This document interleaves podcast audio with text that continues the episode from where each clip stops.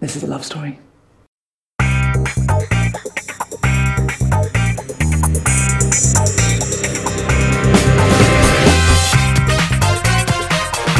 Podcast What Millennial Say Tempat ngobrol masalah milenial dan isu lain dari sudut pandang milenial bareng Dani.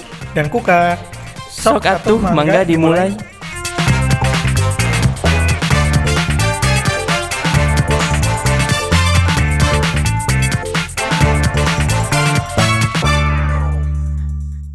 Assalamualaikum warahmatullahi wabarakatuh. Eh, Waalaikumsalam.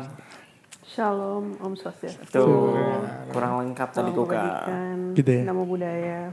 salam kebajikan. Salam kebajikan buat semua yang mendengarkan podcast What Millennial Says. Eh, kita udah sampai di episode 23 ya Dan ya. Dan sebenarnya episode 23 ini spesial buat Dani eh, karena entah kenapa Dani selalu mendesak gue buat rekaman episode ini. Eh, episode ini eh, langsung aja kali ya. Eh, kita juga culik Karina lagi, Karina bintang tamu andalan kita. Ya our favorite apa political analyst ya. Analis. Semoga nggak bosen dengerin suara gue mulu. Tapi kali ini sama Karina kita nggak ngomongin politik nih. Kita ngomongin Ini soal politik juga jangan salah. Keputusan-keputusan dari orang yang akan kita omongin ini sangat politis sekali keputusan-keputusan yang diambil dalam hidupnya.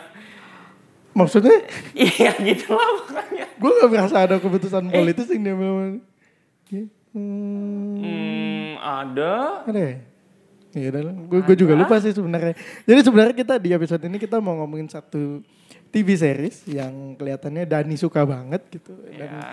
Tapi gue nggak paham kenapa Dan gue memaksa Kuka untuk apa? Untuk nonton juga TV series ini karena ini masterpiece gitu. Nah ya, Dani selalu mengulang kata-kata itu tapi gue nggak paham mas- masterpiece-nya di mana. Karina gitu. coba tolong marahin dong kenapa Kuka bisa mengomentar apa mengeluarkan komentar seperti itu. Lah kan ini kebebasan berekspresi kan, kebebasan berbicara jadi gue bebas.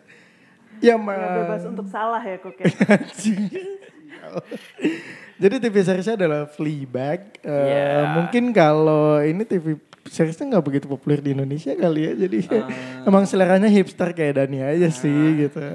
Banyak kok di Twitter juga banyak yang itu yang suka di Twitter timeline Indonesia. gue gitu. Spesifik. Fleabag. Fleabag ini di tayangnya di Amazon. ya? Uh, ya, Amazon di Prime? Amazon. Tapi dari apa? Dari uh, BBC BBC Channel 3 or Channel 4 gitu. Pokoknya uh, Hmm. originalnya dari situ. Kreatornya itu uh, Phoebe Waller-Bridge. Kalau kalian misalnya pernah nonton serial uh, Crashing di Netflix, dia juga orang yang sama buat uh, orang yang sama di balik uh, pembuatan seriesnya. Terus Phoebe juga ini uh, kreatornya ini Killing Eve. Kalau kalian familiar juga sama series itu. Mungkin teman-teman hipster yang suka membawa tote bag di Jakarta Selatan pada tahu ini ya gitu. Gue gue yang penduduk asli Tangerang Selatan nggak paham sih sama apa namanya itu bukan karya-karya. masalah hipsterannya sih, tapi maksudnya kalau misalnya lo bener-bener nonton Fleabag itu, aduh, Biasa aja. enggak Karina ngomongin gue, dia tuh Oke, kita langsung masuk ke daftar nggak mungkin nggak pertanyaan. terpana gitu menurut gue tuh. Iya. Oke, langsung ke daftar pertanyaan aja. Eh, ntar dulu. Eh, di apa di episode kali ini tuh maksudnya kita eh, narik satu benang merah gitu. Oke, apa tuh benar? adalah men- apa eh, menjadi dewasa bersama Fleabag gitu Menjadi ya. dewasa. Soalnya kata Dani, Fleabag ini sebenarnya series tentang menjadi dewasa ya. Iya, maksudnya Tumbuh dengan- kembang, menua, adulting dan lain-lain gitu. Iya, dan segala macam keputusan yang diambil dari diambil di kehidupannya itu kayak gue bisa relate gitulah dengan kondisi gue yang menuju apa? Menuju kepala tiga? Iya, gitu. Udah tua ya Dani. Iya. Oke, jadi langsung masuk ke daftar pertanyaan aja. Eh ini sebenarnya ini ya eh, seru ya. Jadi ada dua kubu di sini. Kubu pertama gue doang yang mm, berpikir bahwa Fleabag ya udah bagus tapi biar bagus aja gitu. Yang kubu kedua ada Dani dan Karina yang berpikir bahwa eh Fleabag adalah sebuah masterpiece dari eh apa namanya masterpiece. Eh, ini adalah puncak eh, kebudayaan. ya kalau salah baik banget gitu juga sih. puncak dari produk pemikiran manusia gitu. so, kalau misalnya gue boleh nanya, eh, menurut eh, lu berdua, eh, terutama Karina mungkin eh, bosan kalau denger Dani mulai ngomong soal Fleabag. Kenapa eh, menurut kalian Fleabag ini series yang sangat bagus? Kalau kata Dani, one of the best shows out there. Ya kalau gue tuh mungkin gue tuh suka, em, kayak dibandingkan dengan TV show lain yang gue suka, eh, misalnya salah satu TV show favorit gue tuh eh, selain Fleabag itu Mad Men. Eh, dan eh, juga ada kayak em, Sopranos, terus kayak Breaking Bad itu yang selalu dibilang kayak eh, TV show paling bagus lah ya. Gue setuju kalau Breaking Bad. drama paling bagus. Nah itu kan eh, semua itu sebenarnya tentang kayak laki-laki yang eh, mungkin tidak baik, ya kan? Banyak kelakuan tidak baiknya. Dan tapi kita tetap dibuat kayak Kagum. rooting Ah, untuk dia gitu kan. Ke- oke. ke- ba- banyak kayak kalau di Mad Men tuh kayak Don Draper tuh kan sebenarnya ngeselin banget ya tukang selingkuh dan uh, minum tukang minum dan dia kayak banyak bohong gitu tapi uh, dia tuh nggak pernah diportray selalu diportray sebagai seorang yang simpatetik gitu loh Hmm. dan um, uh, itu itu salah yang membuat film uh, apa TV show TV show itu dianggap bagus tuh karena mereka kayak bisa uh, melihat kayak soal apa ya kayak lebih dalam ke manusia gitu kan kayak ke sifat-sifat manusia. Cuma nih um, ya kalau dilihat tuh TV show TV show itu selalu tentang laki-laki kan. Biasanya kalau TV show yang soal perempuan yang kayak gitu perempuannya itu tuh pasti jadi kayak bitchy banget gitu. Dan nggak nggak akan- nggak akan jadi sympathetic gitu. Kayak kalau lu banding di TV show itu aja misalnya di Mad Men kan ada istrinya si Don Draper tuh Betty kalau nggak salah ya namanya Be- Betty. Kalau di Bad- Breaking Bad kan ada istrinya si Eh, um, Walter White. Walter White-nya juga. Siapa namanya? Lupa gue adalah pokoknya. Tapi ya, itu- itu kan ya, dia bitchy istrinya. banget sih. dia nah itu kan sebenarnya mereka tuh sama-sama coba dibandingin yang satu Walter White kan dia kayak literally drug dealer gitu kingpin. Tapi si, si istrinya yang sama-sama uh, yang ya mungkin memang ngeselin tapi somehow jadi kayak bad guy gitu loh. Jadi kalau perempuan dibikin apa ditunjukin dibikin flawed gitu di TV series tuh biasanya langsung jadi kayak bitchy gitu dan nggak simpa nggak simpatik. Nah kalau yang kerennya menurut gue di Fleabag itu itu kan Fleabag itu Fleabag kan nama karakternya kan nama si ceweknya itu disebutnya cuma Fleabag gitu aja. Nah dia tuh di, di, ditunjukin dia melakukan banyak hal-hal yang sebenarnya nggak baik gitu kan. Dia mau buat keputusan-keputusan yang nggak baik dan dia bukan orang yang kayak super baik juga kayak dia banyak melakukan hal yang egois dan bla bla bla. Tapi tetap bisa dibikin kayak sangat simpatik gitu sepanjang dua season itu. Dia tetap apa namanya em, meskipun dia kayak ngeselin gitu orangnya tapi dia nggak pernah jadi bitchy gitu. Dan dia em, dan menurut gue ini satu hal yang langka lah kalau di di TV eh, yang prestige TV gitu Tuh, tuh. Menarik juga. Udah denger kan? Udah, udah, udah, panjangnya kenapa sa- Bener ini juga sih. jadi salah satu TV show terbaik. Hmm, iya sih. Hah, oke. Kalau menurut lu dan dulu dong. eh, tapi, tapi coba eh, lu sebagai eh, pecinta berat Fleabag mungkin bisa jelaskan eh, di bawah satu menit sinopsisnya gimana? Fleabag itu sebenarnya series apa sih? Kalau di apa ya? Berarti Fleabag ini adalah menceritakan kisah hidup seorang eh, karakter utamanya itu wanita Hmm. dan sebenarnya hidup dia itu nggak sempurna, nggak sempurna kan ya? Jauh. Sang- jauh dari kata sempurna. Dan sebagai penonton tuh kita diajak buat eh, melihat kayak mulai dia tuh benar-benar dari yang prosesnya gitu. Jadi kayak prosesnya dari yang kayak zero to hero gitu lah kalau menurut gue. Jadi maksudnya setiap eh, setiap apa keputusan-keputusan dalam hidupnya yang diambil itu yang kadang-kadang ya emang gimana gitu tapi di situ kita bisa ngelihat kayak makin lama tuh Fleabag tuh makin mateng gitu. Sebagai sebuah eh sebagai sebuah sebagai seorang manusia ya. Gitu.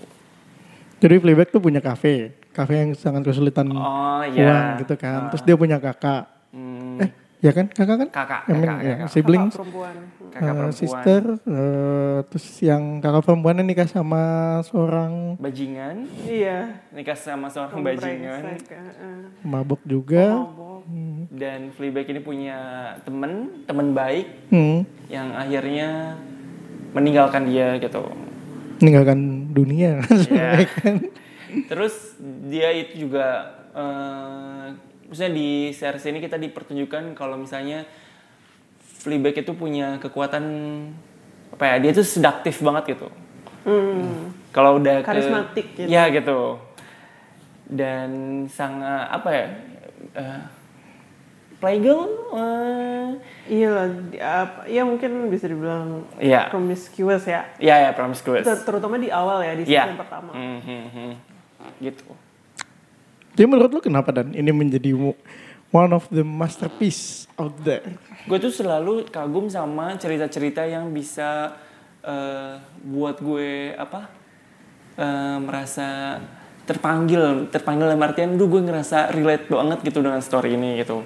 Dan Fleabag itu kayak melakukan itu gitu. Setelah gue nonton, terus gue kayak berefleksi sedikit dengan apa dengan kehidupan yang sedang gue jalani oh iya ya gini juga ya. Maksudnya kayak dia menunjukkan bener-bener ya manusia itu flow banget gitu. Banyak banget kekurangannya nggak flawless gitu. Dan kayaknya dari Fleabag gue belajar banyak hal. Salah satunya adalah menerima apa-apa yang kadang-kadang kita nggak bisa nggak bisa apa ya nggak bisa terlalu ubah gitu gitu sih karena ceritanya basically relatable banget sih menurut gue. Gitu. Ap- apa sih yang paling relatable? Apakah lu co- mencoba mengajukan kredit kepada bank tapi ditolak karena lu nggak sengaja membuka baju gitu misalnya? Itu ini reverse to season 1 ya? Season 1 Ya, episode. 1 ya? atau lu eh, eh, lu relate sama series ini karena lu pergi ke suatu spa yang di mana lu nggak boleh ngomong di situ tapi apa namanya? Gue relate banget sama sis eh, s- apa Fleabag ini karena eh, gue sama dia itu sama-sama promiscuous coba Ya ampun Dani. Ih tapi gue suka Gak usah banget dibuka di, di Iya atau gimana si kukanya suka nge- itu mendesak-desak terus. Loh emang, emang gitu dong harus dong harus didesak dong supaya keluar Tapi semua. ini ada banget yang ini bagus banget waktu itu kan Fleabag itu di, di ini di season 2 dia ditanya sama counselor gitu kan apa why do you think you apa your father suggested you come for counseling terus si Fleabag itu ja- jawabnya salah satu jawabannya itu kayak kayak I spent most of my adult life using sex to deflect from the screaming void inside my empty heart gitu. Jadi kayak berpindah dari satu pelukan ke satu pelukan tapi sebenarnya kosong gitu hatinya teh. Hmm, paling relatable di situ ya. Gua kira lu jatuh cinta sama satu pemuka agama gitu sama, Eh, belum kali ya nanti. sama seorang ustad. Kalau lu eh Kar, Lo dong jawab dulu kenapa biasa aja gimana sih? hmm, gimana ya? Hmm, tapi menurut gue ini series yang bagus sih. It's a, it's eh, gue eh, kalau gue bilangnya it's a well crafted series dan menurut gue ini tipikal eh, series eh, dari Inggris banget gitu.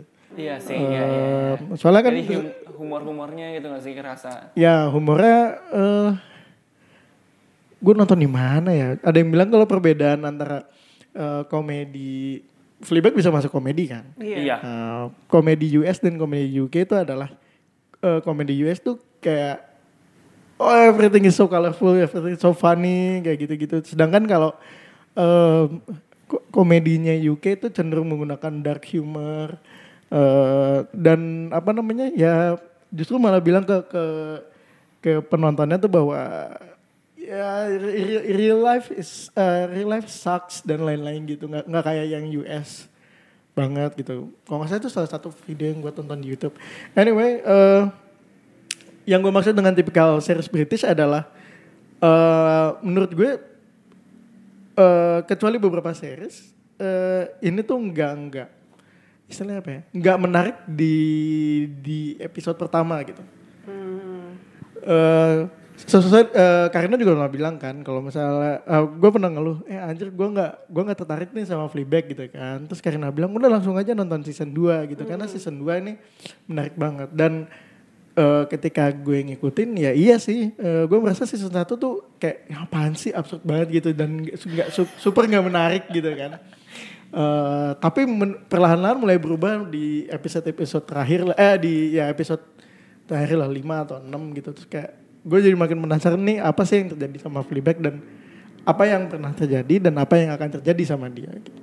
Dan ketika gue masuk season 2 gue kayak kayak eh ya anjir gue kayaknya harus nonton sekali duduk deh supaya Iya. supaya tahu gitu ini ini ini ya, soalnya ini menarik banget gitu kan eh, hubungan dia sama si siapa namanya sama si Andrew Scott eh, karakter Andrew Scott terus gue juga tertarik sama hubungan dia sama si kakaknya sama bapaknya juga oh sama Olivia Colman kayak ya udahlah ya gitu Itu karakter kunci, sih, salah satu karakter kunci Iya Olivia sih. Colman tuh di situ si Godmother di Fleabag ini.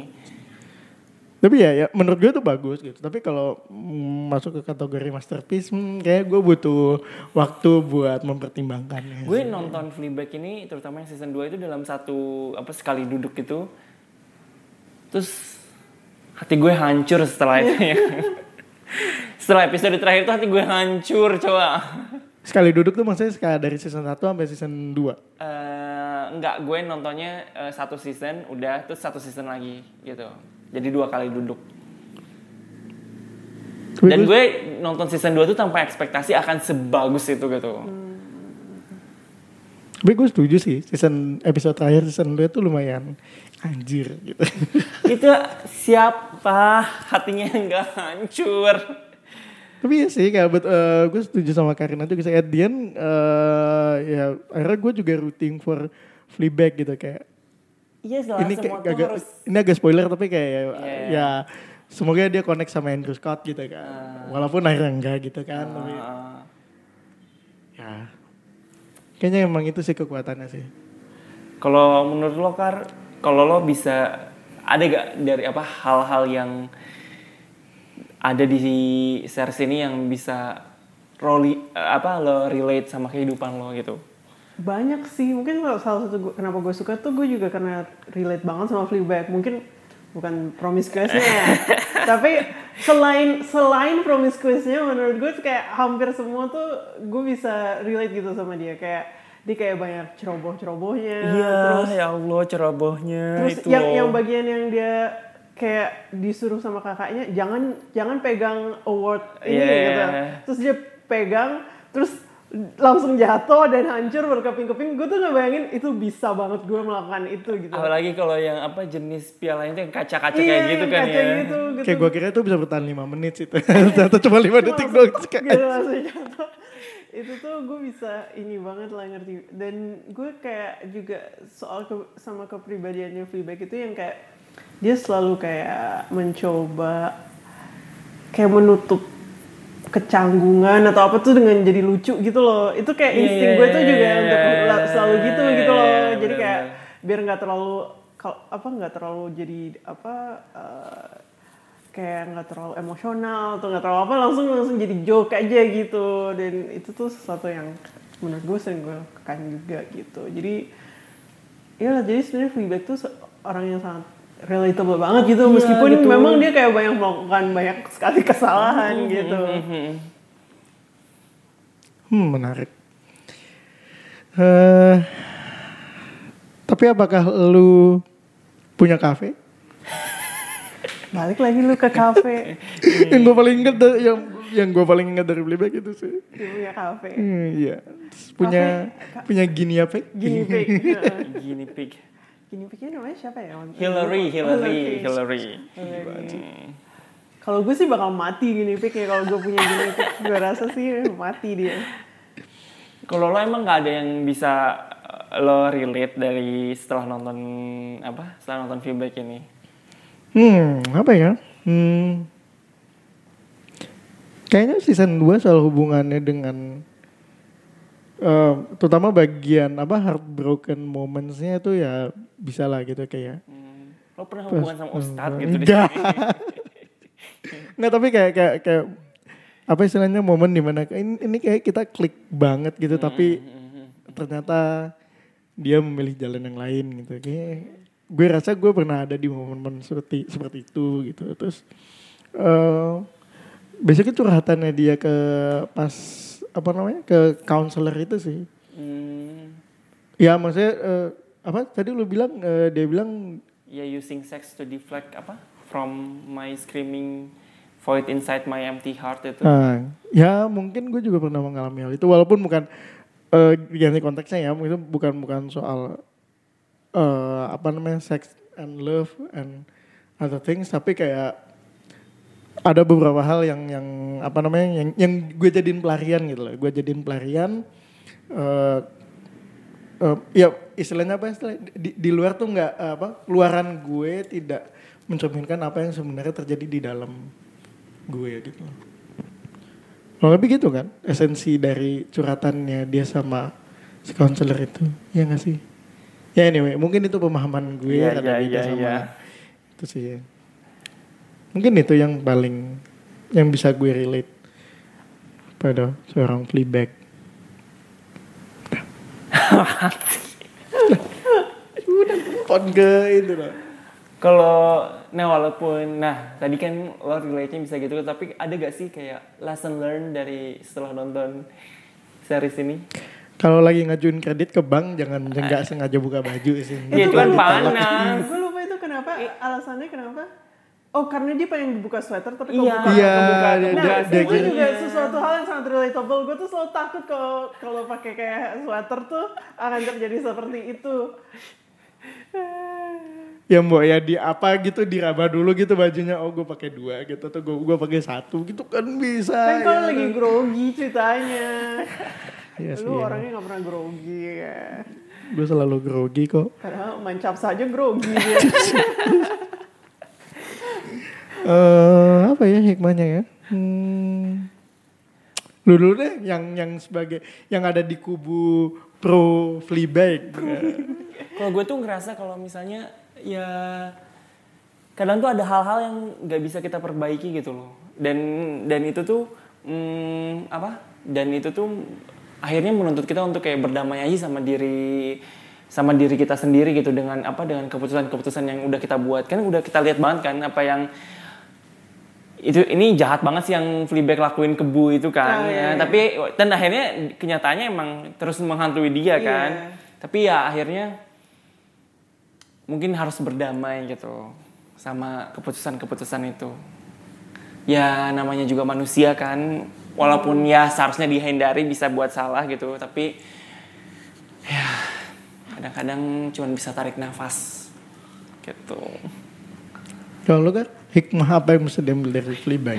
Kalau gue mungkin sebenarnya mirip-mirip sih sama Dani, tapi kayak soal kayak kita tuh harus beneran meng apa ya mengkonfrontasi kayak hal-hal yang ja- maksudnya jangan dipendem-pendem gitu. Kayak soalnya sebenarnya kan banyak masalah feedback em, bahkan sebelum yang kejadian sama Bu itu itu kan soal ibunya meninggal kan karena sakit.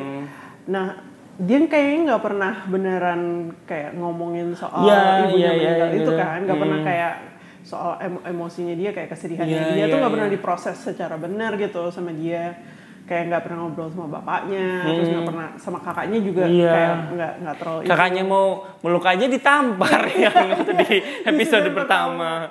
Iya. Season satu, season berapa? Season Season satu, satu, season abis satu. dari feminis seminar itu loh. Oh iya benar benar. Kakaknya mau meluk, Claire-nya mau meluk. gitu. saking dia nggak pernah dipeluk Iya. gitu.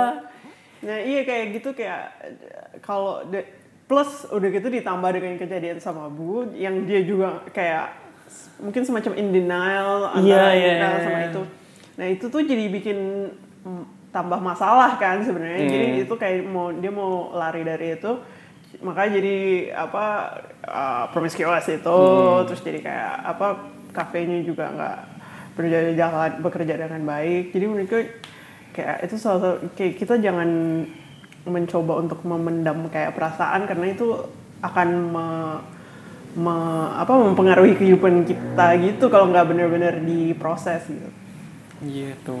Kayak gue rasa kalau misalnya ada lanjutannya, Andrew Scott itu kar- karakter dia pasti akan sedikit tidak beres karena dia eh, itu karena dia me, apa kayak memblok perasaannya sendiri gitu Siapa? Andrew Scott. iya yang karakternya dia itu karakter si hot priest ini Ya karena tuntutan kehidupannya dia kan.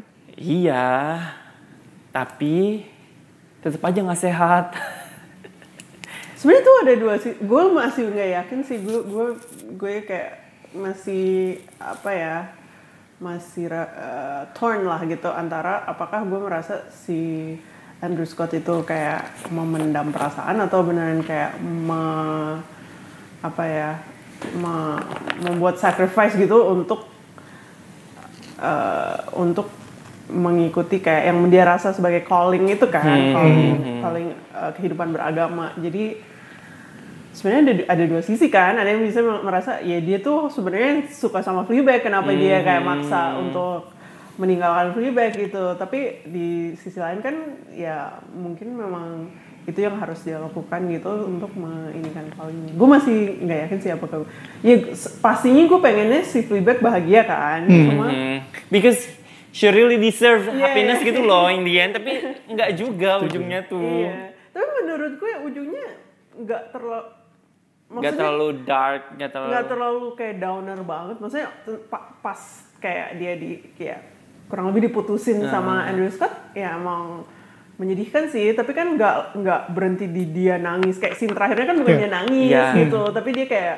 senyum gitu ke kamera dan dia dia kayak menurut gue dia menjadi lebih baik gitu setelah Hmm. pengalaman itu gitu. dan eh, tadi apa relate sama yang dibilang sama Karina. Yang menurut gue salah satu apa yang ngebuat series ini salah satu yang menjadi yang salah satu yang terbaik adalah eh, dia berhasil memainkan si apa breaking the fourth wall itu loh. Oh, iya, dengan dan akhirnya memang benar-benar apa benar-benar bisa mengajak penontonnya tuh ikut terlibat gitu loh. Itu yang di ya misalnya setiap setiap kayak setiap tindakan yang akan dia lakukan terus dia nggak ini apa ngelihat ke penonton terus kayak aduh hati kita itu sama-sama bener-bener dipermainkan gitu Gue gak nyampe ke level itu sih sebenarnya. Ah. Walaupun, walaupun gue setuju breaking the fourth wall di Fleabag adalah salah satu unsur yang wah gitu ya. Maksudnya Iya. eh, yang, yang menjadikannya series yang eh, lain gitu, yang unik, yang nggak biasa gitu. Yang gue suka sama Breaking the Fourth Wall itu tuh bukan cuma bahwa dia breaking the fourth wall, tapi waktu di season kedua itu Andrew Scott tiap kali dia breaking the fourth wall bersama di depan Andrew Scott, Andrew Scott langsung kayak nyadar gitu sadar kan. gitu kayak eh lu ke mana gitu? Barusan lu ngapain? gitu. Dan itu tuh kayak sangat unexpected gitu pas dia kaget gue juga kaget gue kayak si Fleabag kan kayak kaget gitu terus gue juga kaget loh. Ternyata dia bisa kayak dia sangat observant gitu dan sangat punya connection yang kuat dengan si Fleabag bahwa dia bisa sadar kalau si Fleabag pada saat itu lagi kayak di dalam pikirannya gitu. Dan itu tuh salah satu apa salah satu ide yang gue pernah baca gitu. Jadi di beberapa artikel kalau misalnya Fleabag itu cuman mau dibuat season satu doang gitu cuman berhenti di satu season doang. Dan ide di season 2 itu eh, Phoebe akhirnya kayak ngajuin yes kita bakal ada season 2 itu karena ada satu karakter ini satu karakter yang bisa ngelihat kalau misalnya setiap si karakter Fleabag-nya itu ngelihat ke penonton itu akhirnya kenapa dibuat season 2 gitu. Soalnya dicari kan yang baru tuh apa yang baru tuh apa yang baru tuh apa. Akhirnya lah ditemukan karakter ini. Gitu. Iya sih itu emang komponen unik banget dari sebuah uh, film ya, film atau TV TV series bahkan. Kayaknya jarang gitu ada ada karakter dalam satu produk pop culture ini yang bisa sadar gitu bahwa eh aja lu lu ini ya lu apa breaking the fourth wall gitu ya. So ya, jadi menurut gua pantas lah dia dikasih apa namanya Emmy dua dua Emmy kan? enggak Emmy-nya itu Dua biji, writing, eh, oh lebih ya? directing, best comedy sama eh, best actress empat lead lead, uh, lead lead, actress. lead actress Eh, Phoebe ngalahin Julia Louis Dreyfus di VIP oh gila lu sampai apal ya? Iya dong gue suka banget soalnya. Gue suka tapi nggak se-ngefans itu gitu gini. Gue tuh pas eh, lucunya tuh jadi di Twitter tuh waktu pengumuman apa Emmy nomination tapi baru nominationnya itu ya pas lead actress in comedy. Kan eh, eh, nominasinya tuh Phoebe kan di Fleabag terus Julia di VIP Terus eh, yang Marvelous Mrs. Maisel itu siapa sih? Nah itu. Terus eh, ada dari Schitt's Creek. Terus ada dari eh, yang Russian Doll itu. Oh, Natasha. Russian Doll tuh juga bagus. Iya Natasha Lyon. Tuh apaan? Di Netflix. Oh Netflix. Ada ya? Iya, Terus bagus. ada- Lu harus nonton itu tuh. Fashion Doll. berikutnya. Coba Nah. Russian Doll juga unik itu kayak apa jalan ceritanya. Iya gitu. Terus pas yang si nominasinya di announce itu terus ada yang nge-tweet gitu. Eh, this nomination will lead eh, ah will start a third gay war apa gay world war katanya tuh gitu. Soalnya itu tuh semua kesukaan gay semua gitu. Nah, gitulah. Oke, kalau ngomongin series kayaknya nggak pas kalau kita nggak ngomongin quote favorit dari series itu. Uh, banyak banget nih. Ya udah mulai dari Karina dulu deh mungkin kalau misalnya ada yang Ya mungkin gue coba penyediaan inter Neil. Neil kan salah satu yang sangat uh, kayak cuma satu kata tapi selalu memorable. Itu paling memorable sih kayaknya. Itu scene yang paling memorable mungkin. Oke. Yang scene Neil. Tapi gue suka juga yang yang kalau yang lucu tuh yang uh, si kakaknya Fleabag dipotong rambutnya Hair terus is potongannya tuh aneh ya. banget. Terus si ada yang bilang kayak itu cuma rambut doang nggak apa-apa. Terus dia Ah. bilang hair is everything. Terus gue kayak iya bener. Iya, karena bener kalau kita banget punya bad hair day kan kita langsung kayak males gitu kayak hair is everything. Sama yang yang yang dia ketemu sama Si business woman itu bukan. Ah, iya, itu si itu bagus businesswoman. banget itu Itu kalimatnya satu- itu. Oh yang satu yang minum berdua di bar itu ya? Iya, itu satu kalimatnya yang yang ngejelasin tentang cowok sama cewek bedanya apa. Heeh. terus yang kayak people are all we've got Iya, gitu. gitu. nah itu bagus banget tuh And dia tuh di terakhirnya tuh nanya kan si karakter yang si apa Christian Scott Thomas itu terus eh, nanya, and what would Jesus done in 33?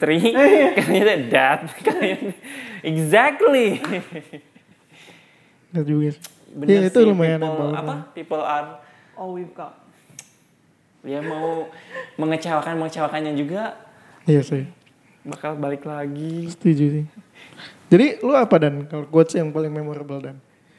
Gue tuh banyak sebenarnya. Satu aja, durasi durasi, jangan dijabarin semua. Eh, gue suka banget yang Fleabag waktu itu. Ini yang scene abis eh, funeral ibunya. Yang scene dia ngomong sama Bu. Terus Fleabagnya sambil nangis gitu. Di, di- jadi pada saat itu tuh kita bisa ngeliat kalau dia tuh vulnerable banget gitu. Dia ngomong yang I don't know what to do with it. Terus kata Bu, "Uh, with what? With all the love I've got for her gitu kan. I don't know where to put it now. Terus bunya dengan polos bilang, I'll take it. Tapi uh, ujung-ujungnya bunya malah pergi gitu. Itu tuh kayak dan ini nih bener-bener nunjukin kalau misalnya dari yang scene itu dan akhirnya kan di terakhir juga eh apa Andrew Scott ninggalin dia kan. Dari semua dari dua season ini semua or- semua orang yang Fleabag cintai itu tuh gak pernah berbalas gitu loh. Kayak maksudnya eh, ibunya dia ditinggal sama ibunya, terus ditinggal sama Bu, terus ditinggal sama Hot Priest ini terakhir tuh ini benar-benar jadi kayak dia tuh kasihan banget gitu. Tapi kan masih ada kakaknya dan itu ada quote bagus juga tuh kakaknya The only Yang person. airport itu. Iya, the only person. Ini pada ng- ngintip di screen run semua ya. Daftar yang gue dapat itu juga gitu. Gue Lu udah enggak. nyatet. Iya sih, yang pas yang pas wedding itu lumayan bagus sih. Yang pas si siapa namanya si Hot Priest juga akhirnya Love is awful Eh, itu iya. ya itu. si khotbahnya Hot Priest juga bagus Iya. Makanya karena awful itu lo butuh orang untuk menghadapinya itu kan barengan. Aduh. Ya udah dan lanjut ke ini dan nomor 5 dan. Sambil baca cetek kan. Apa nih? Ah. Karina. If you were Fleabag, what would you do differently? Atau apa ada decision yang dia udah buat yang mau lo ubah gitu? Kalau lo jadi Fleabag kayaknya gue nggak akan ngelakuin ini Oh, sih. iya. Kalau yang gue suka tuh, gue tuh paling suka karakter-karakter yang eh, yang flawed gitu, yang kayak Fleabag. Tapi setiap keputusannya tuh gue bisa ngerti gitu. Dan itu Fleabag tuh salah Nah, satu contohnya. itu. Jadi ba- apa kalau karakter-karakter favorit gue tuh pasti selalu yang kayak memang kayak nggak sempurna tapi tuh gue ngerti jalan pikirannya gimana dan di Fleabag tuh gue juga sama sih semuanya gue kayak ngerti jalan pikirannya. Mungkin yang gue merasa yang gue nggak akan lakukan tuh ya itu selingkuh sama uh, cowoknya bu. Itu satu-satunya yang gue merasa gue nggak akan pernah melakukan kayak gitu gitu. Sisanya sih kayak bisa kayak gue masih bisa melihat gue melakukan yang hal-hal yang lainnya gitu. Terutama mecahin award gitu terutama mecahin award Dan mungkin me- me- me- mencopot baju secara tidak sengaja karena sweaternya nempel ke ke kaos daleman Kuka. Gue tuh tipe orang baik dan jadi gue nggak akan melakukan semua yang dilakukan oleh Fleabag. Hidup gue lempeng-lempeng aja ya Oh, Allah. Claire berarti ya kaku-kaku gitu. Iya. Sebenarnya gue gue lebih relate ke Claire sih karena ya, Claire anjir itu ini salah satu gue banget sih. yang underappreciated sih menurut iya gue. Iya. Claire tuh sebenarnya baik banget Iya, baik sebenarnya. banget. Un- underappreciated by the audience kan. Iya. Soalnya kalau kalau kalau di di Fleabag kan iya gue merasa uh, either, uh, both uh, Fleabag dan Phoebe Waller-Bridge kayaknya sangat melu-elukan si Claire banget gitu. Tapi iya sih, gue rasa gue gue gue tuh Claire banget sih. Oh pantas lu kayak nggak terlalu ini sama Fleabag. Lu tau gak? Ini coba ini bagian kristenisasi, kristenisasi terselubung sedikit di episode ini. Boleh, Jadi boleh, boleh. Fleabag, Fleabag sama si Claire itu menurut gue kayak ini kayak cerita pernah dengar nggak cerita anak yang hilang Eh, atau prodigal son kalau di bahasa Inggris tuh. Hmm, Jadi ceritanya bapak tuh punya, seorang bapak ini punya dua anak. Terus yang anak eh, eh, yang anak bungsunya itu tiba-tiba kayak dia emang kayak kurang ajar gitu. Jadi dia minta ke bapaknya "Eh, udah kasih kayak bagian harta yang harusnya jadi bagian warisan gue kasih kasih aja sekarang gitu kan. Kurang ajar kan bapaknya masih hidup padahal. Terus dia pergi setelah dapat harta itu dia pergi ke su- suatu negara terus eh, negara lain terus dia foya-foyain gitu semua. Sampai akhirnya habis nggak nggak seberapa lama langsung habis duitnya terus dia em, jadi apa namanya eh, terpaksa kayak makan makanan ternak gitu makan bersama babi gitu. Akhirnya terus dia kayak dia pikir ngapain gue makan sama babi padahal bapak gue tuh eh, apa bapak gue tuh sebenarnya masih kaya gitu. Jadi dia ada balik ke bapaknya terus dia bilang eh, apa eh, dia bilang saya jadi ini aja jadi pembantu aja gitu di sini. Tapi bapaknya tuh kayak seneng banget dia balik gitu. Jadi terus dia bilang kayak iya apa oh wah eh, apa aku seneng sekali kamu balik terus dikasih baju baru lah di ini terus dipestain gitu. Dan terus si kakaknya yang anak sulungnya si bapak ini kayak lah gue baik-baik aja sepanjang ini kok gue nggak pernah dipestain apa-apa gitu. Terus sampai akhirnya si si bapaknya bilang ya kan lo selalu ada sama gue gitu. Jadi lo nggak usah dipestain tapi ini kayak atau jadi menurut gue tuh, itu sama sih kayak apa dinamikanya tuh kayak gitu. Jadi mungkin si Claire tuh memang kayak sangat dependable gitu kan ya kayak selama ini. jadi orang mungkin kayak take it for granted gitu. Sementara si Fleabag karena dia sangat kayak messed up banget gitu. Jadi orang kalau dia dia itu lebih lebih perhatiannya lebih banyak ke dia gitu. Bapaknya sendiri emang bilang kalau dia lebih suka sama Claire kan? Iya. Dibanding sama Fleabag ini. Fleabag lebih ke ibunya kan, lebih Iya, ke ibunya. katanya. You got her gene. Kalau lu kira-kira kalau jadi Fleabag apa yang apa apa yang akan lu nggak lakukan gitu? Hmm, itu sih sama kayak Karina sebenarnya.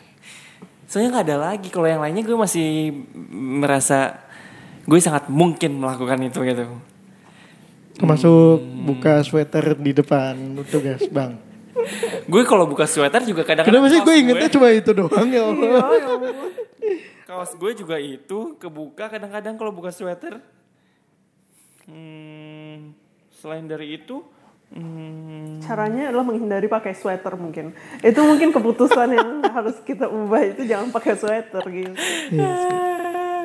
Sweater dibukanya dari dari bawah ke atas gitu kan soalnya diangkatnya. Jadi sama kayak Karina nih, final answer. iya. Sip, soalnya udah du- durasi juga nih. Ih, kalau Enggak, kan gue udah kan gue udah, bi- udah bilang kalau gue sebenarnya enggak. anak baik ya gitu. Hmm, gue gak akan Iya. melakukan semua yang dilakukan oleh Fleabag gitu. Gue akan Lo menjadi anak-anak yang seorang sulung player kalau di, gitu. di cerita itu Iya. Nah, Clear juga sulung ya. Anyway, eh ada lagi dan? Eh, nggak ada. Nonton. nonton di Amazon Prime Video Iya. Iya. atau di tempat-tempat lain nggak bisa disebut di sini. Kayak kita ya dan. Aku ketawa. Aku buka kartu di sini. Disensor aja deh nanti deh. Oke, jadi eh eh, final verdict eh, semuanya setuju ya, walau termasuk gue sebenarnya bahwa Fleabag adalah eh, series yang unik. Jadi mungkin bolehlah diluangkan waktunya sedikit buat Iya mencicipi. kok satu episode cuma 30 menitan kok. Gak lama-lama. Dua season, 12 episode totalnya 6 jam ya. Berarti ya. Sekali duduk bisa sebenarnya itu. Janganlah, dicicil aja sedikit-sedikit supaya ada rasa penasarannya. Jadi jangan lupa menonton eh, Fleabag di Amazon Prime, eh, seperti kata Karina. Eh, dan jangan lupa juga mengikuti terus podcast What Millennial Says dan seperti biasa eh, apa namanya ya dan ya kalau misalnya punya ide eh, atau kritik dan saran bisa Iya disampaikan. nih, Kuka ke- lagi kelimpungan ide. Gue juga. Soalnya bakal di- di- ditinggal Dani tiga minggu, jadi kita mesti nyari tabungan tiga episode gitu ya buat tiga minggu. Eh, jadi kalau misalnya memang ada yang mau eh, apa namanya menyampaikan unek-unek atau apa pun itu, boleh langsung dicolek ke gue Instagram atau Twitter eh, @kakahvi106 atau Dani dan At Rasa Dani Rama. Instagram dan Twitter atau email ke kita podcastwms at eh, gmail.com. Itu aja. Terakhir. Tutup dong pakai satu quote dari Fleabag. Fuck you tuh gitu. Masa gitu? Iya. Yang gue inget itu atau apa Neo. Please leave me. Yang pas bagian mana itu? Ih, itu kan bagian penting. Yang mana? Yang Claire-nya bilang ke suaminya kan? Iya. Ah, Martin mau diceraiin, Ah. misalnya Claire-nya memohon sambil ber kayak apa? Kayak Martin mau diceraiin. kalau oh misalnya- sampai oh, iya iya benar benar. benar. Yang di dapur ya? Iya yang di dapur. Benar benar. Iya gue baru ingat. Oke, thank you Kar sudah hadir di Thank you Karina episode sudah ini mau kasih. di, dikerjakan terus ya. orangnya murah, murah hati gitu maksudnya bukan murahan. Siap, Perlu gue klarifikasi lagi di sini. Eh, terima kasih juga teman-teman pendengar yang sudah mendengarkan. Jangan lupa colek-colek kita tadi di Twitter, IG atau di email dan akhir kata seperti permintaan Dani, mari kita tutup bareng-bareng dengan quote favorit kita dari Fleabag Set, apaan? yang setelah pengakuan dosa itu. Oh, gitu. Daripada cuma dadah gitu kan. Walaupun lebih seruan dadah sih, oke? Tiga, dua, satu. Kneel. Just kneel.